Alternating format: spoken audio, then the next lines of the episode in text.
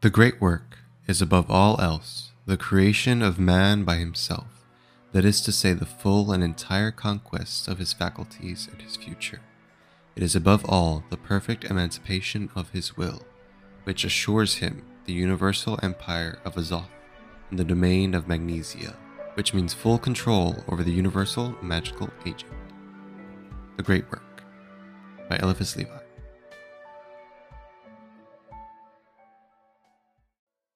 Hail and welcome to the Feast of Torches. I'm your host Azazel, and on today's episode, we will be discussing magical growth. Now, before we get into the topic at hand here, um, I did want to discuss a little bit about what's been going on with me and why I've been taking so long to uh, release another episode. It's been a very interesting last couple months. As some of you may have seen on Ashley from Seeking Witchcraft's Instagram post recently, we have decided to start our own outer court and that really got me thinking about the topic at hand here. Now, starting an outer court and thinking about running a coven is a lot of hard work and effort. It's not just, you know, oh, I already have all the training, I can just go right into it. There's a lot more work behind the scenes that goes on, you know, because all groups are autonomous and all covens pretty much train their own unique ways. No group is ever going to be the same. And like me and Ashley, we both have very different backgrounds in witchcraft and, and our own experiences. And we wanted to create what would be best suitable for our students. So, with that new venture, we both had to take kind of a step back from posting episodes and recording stuff, and trying to get her to finish the goddamn Vampire Diaries and the originals. We've had no time to do anything else but develop this uh, new venture for us. But now that that's gotten roughly in its own groove, we will be back to posting episodes a lot more frequently. Uh, at least I'm going to speak for myself. I don't know about Ashley. so, also, I don't know if you guys have noticed, another thing that I've been doing also in the background, just to kind of get back into a little bit more of personal projects. I've partnered up with Threadless, which is a website where you can design and sell merch. I've been spending a lot of my free time just creating designs and hopefully you guys like them. There are ones for the podcast, obviously, with the logo and then a new other logo that I made just for like a, a crest, just to make it look cool. A couple of them, and there was also some for the elemental ones for the elemental meditations that I did. So there's one for each elemental, and you can get t-shirts, sweaters, notebooks, pillows. There's a variety of different things that you can apply the designs to.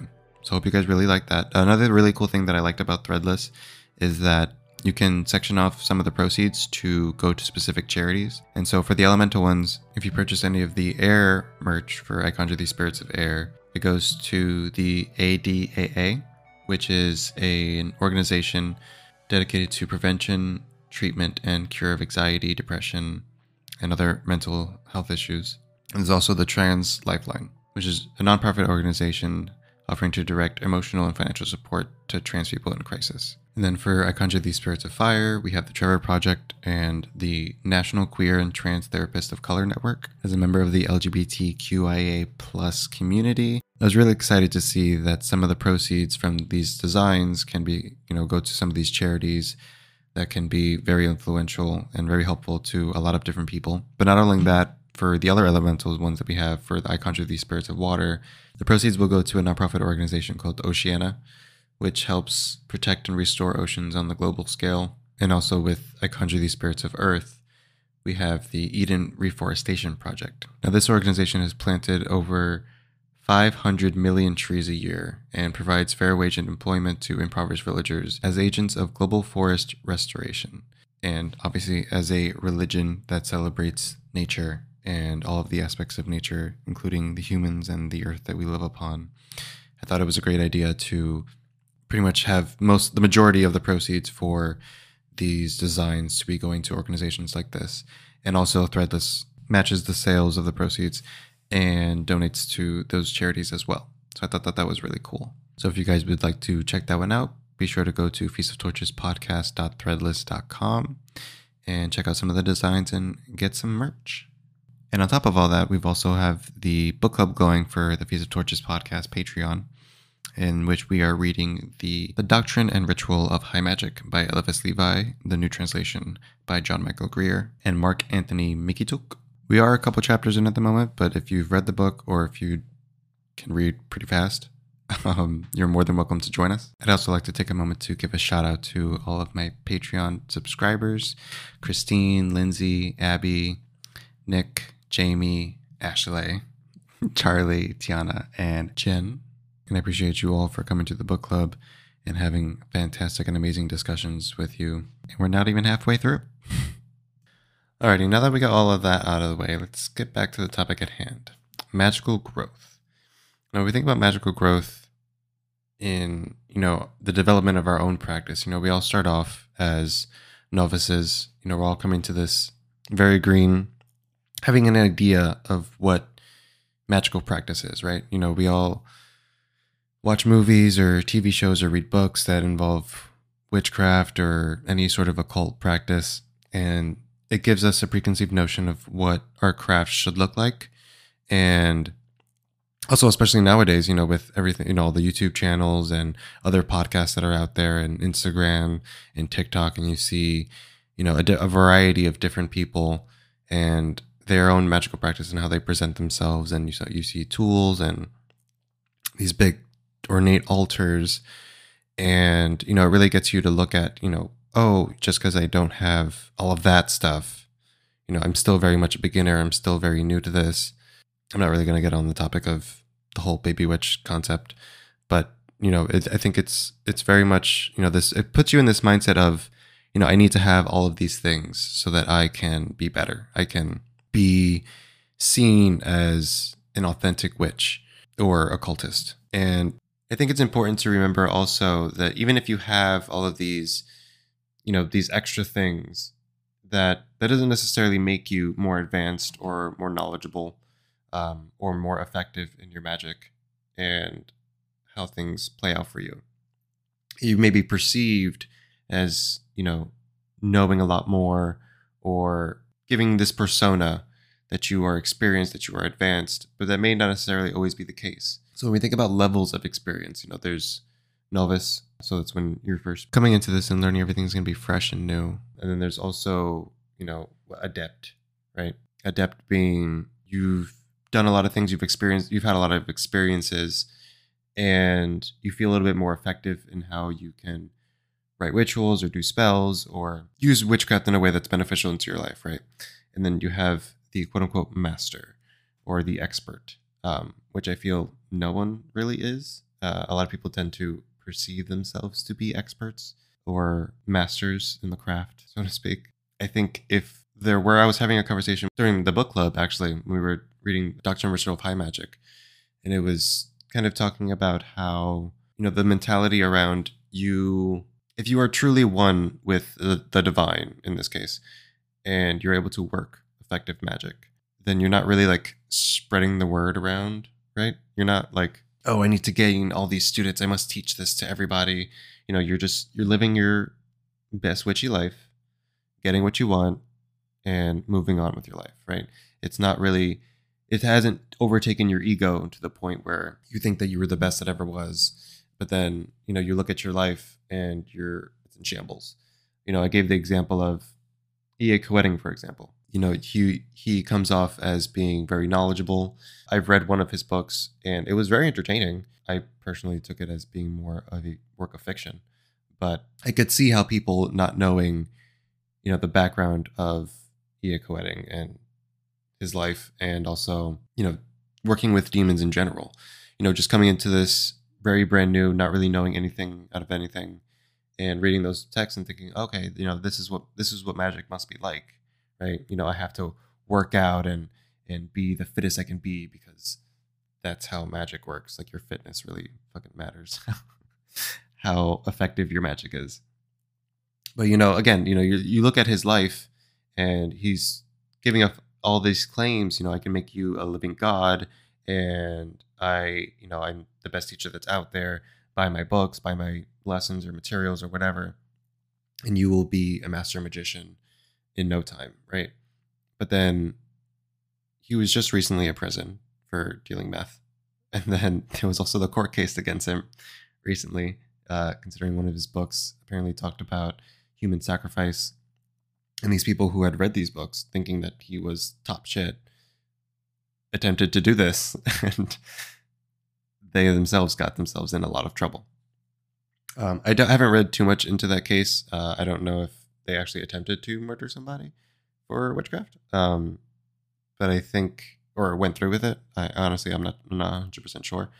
Um, but the fact that that that is even happening in his life, not to mention the meth. I feel like the meth is something that gets overlooked when we're talking about EA Koetting. You know, it's it's this idea of just because somebody may come off as having lots of knowledge and being able to present something to you in an easy and digestible way doesn't necessarily make them quote unquote right. And I think it's important that when we do look for teachers and do look for people to gain wisdom from, we look at their life. We look at, you know, how is them using their magic affected them, right? And, you know, I think the idea of most occultists and most witches is to strive to be the best that we can be. But like how do we measure that, right? How do like why why is that important? Why is it important to grow in your craft and your practice? You know, I think when when you're looking at your practice and oh, you know, I've been in this practice for like 10 years and I've been doing the same thing and you know, it, it's worked for me, right? Up until this point, I think it's also important to look at yourself in that same mindset and be like, okay, has it really worked for me? Has is this essentially just a placebo effect where I feel like it is, you know, it makes me feel better, right? Um, but I look at my life and nothing's really changed. There's no, there's been no beneficial things that have been happening to me since the practice of magic. You know, aside from the normal things of life. You know, you work hard at your job, you got a better job, you get promoted, or you gain more money, right? But how has your magic effectively been improving on your life that wouldn't normally move in that direction anyway right like are are we doing you know if you do a money spell are you getting you know another raise at your job as a result of the money spell you did? Or was it just simply coincidence that you did a money spell right before you were about to get a raise anyway? You know you can do money magic in the sense of oh i know i'm getting a raise soon. Let me do let me work some magic so that i can get a little bit more of a bump than they normally would give right? But I think it's also important to remember that your hard work, it, I don't think you should diminish the hard work that you put into your job in the sense of, you know, I know I'm not getting recognized for the hard work that I do. Let me work some magic so that I do get this payment, right? But then if you do, you know, maybe unknowingly to you, because I know many bosses that tend to be very in the background, seem like they're not really paying attention to the things that you're doing and you don't really feel as appreciated. But then when it comes time for a raise, they're like, you know, I know you've been doing this thing. Let me give you a raise to compensate for the hard work that you've been doing. Right. So I feel like there's a lot of things that people tend to take as coincidence and not necessarily a result of what their magic actually did. You know, I think it would be more beneficial again to specify things like, you know, if I want a raise at work, I want specifically a dollar raise. Nothing more, nothing less. I feel like that is what I deserve. Let me get that. And then if you do the spell and then, you know, you go in for your raise and it comes out to a dollar, I would say that that would be an effective work of magic. And you may, it may be that they normally give out dollars if you ask other people. And, you know, if that was just something that everybody got, then I wouldn't really say that that's an effective use of. I mean, yes, you did get the dollar at the end of it anyway, but I think it's also, you know, you should be more critical of how your magic is, the results of your magic and how exactly it is coming in, right? So, one of the ways that we can measure this growth in how effective our magic is is uh, by journaling. You know, write little blurbs or whatever in your journal, like, oh, I did this spell. This is what this is the date I did it on. Um, in Donald Michael Kraig's book for Modern Magic, he has a great uh, layout or worksheet, I guess, for things that you can write after doing any sort of working. So you put like the moon phase, the day, the weather, anything that sort of could that, that was happening that day, right? And then you also put the type of working that you did. What did you do before?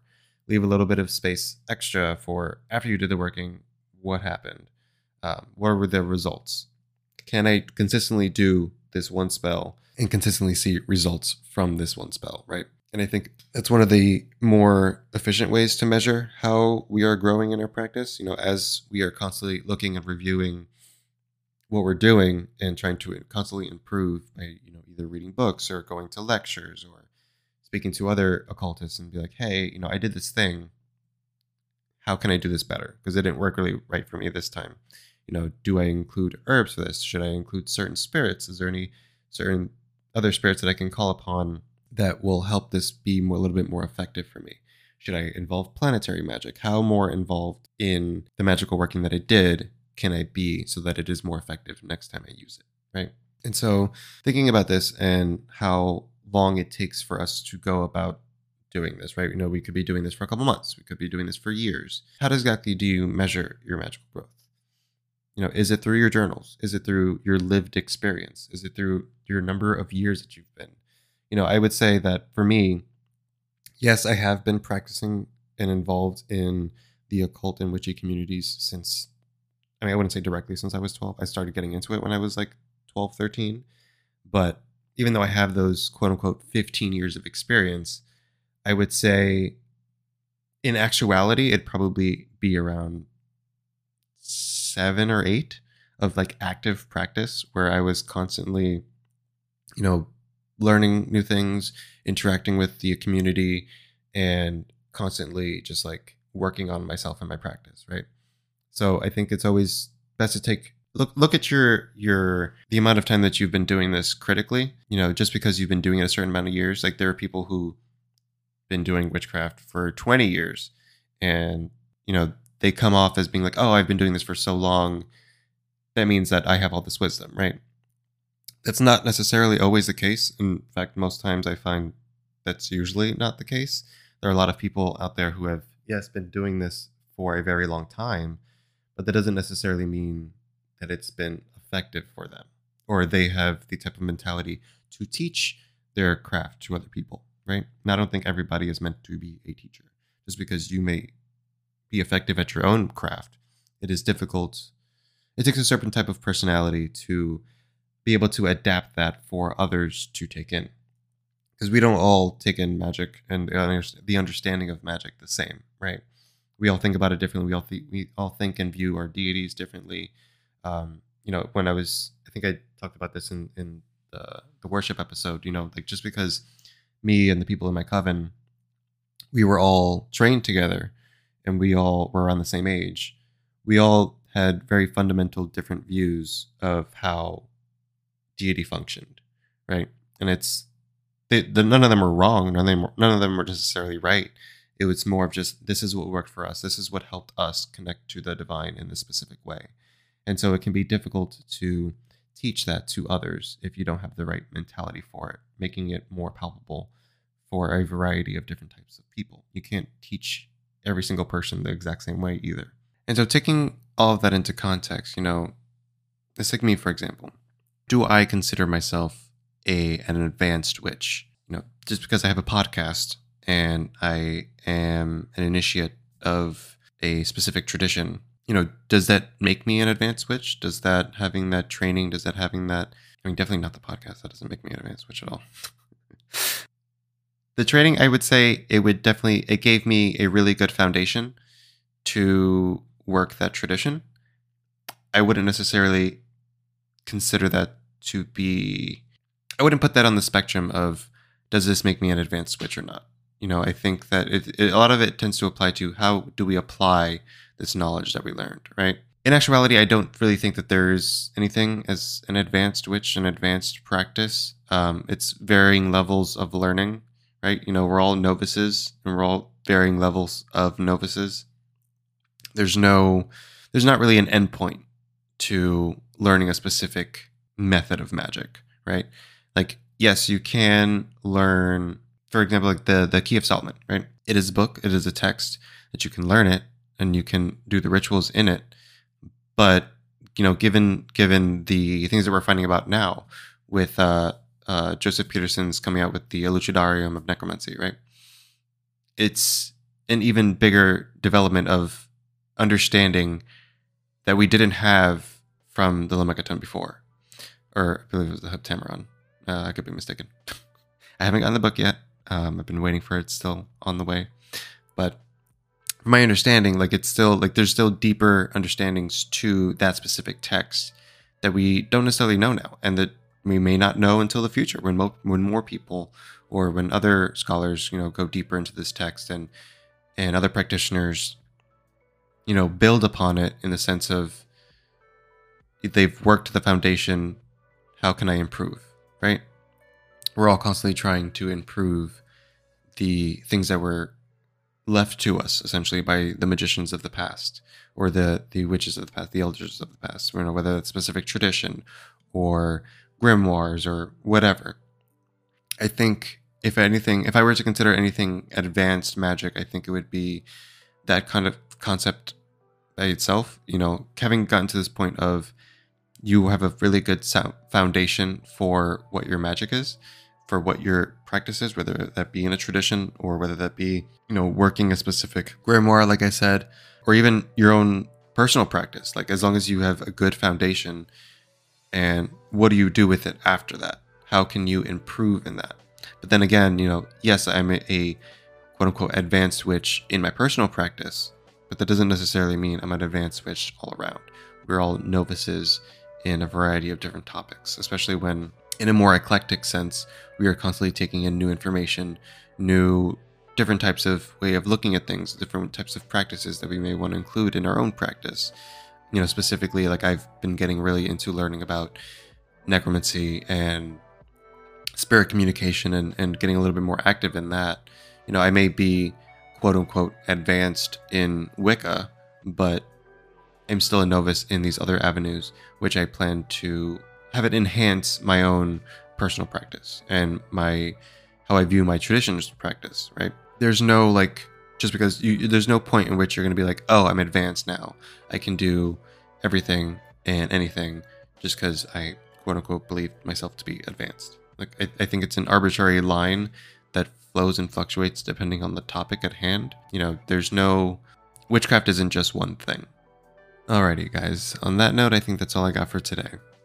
Hope you guys enjoyed the episode. And don't forget to check out the shop on Threadless at feastoftorchespodcast.threadless.com. And also be sure to subscribe to the Patreon if you'd like to support and join our book club as well.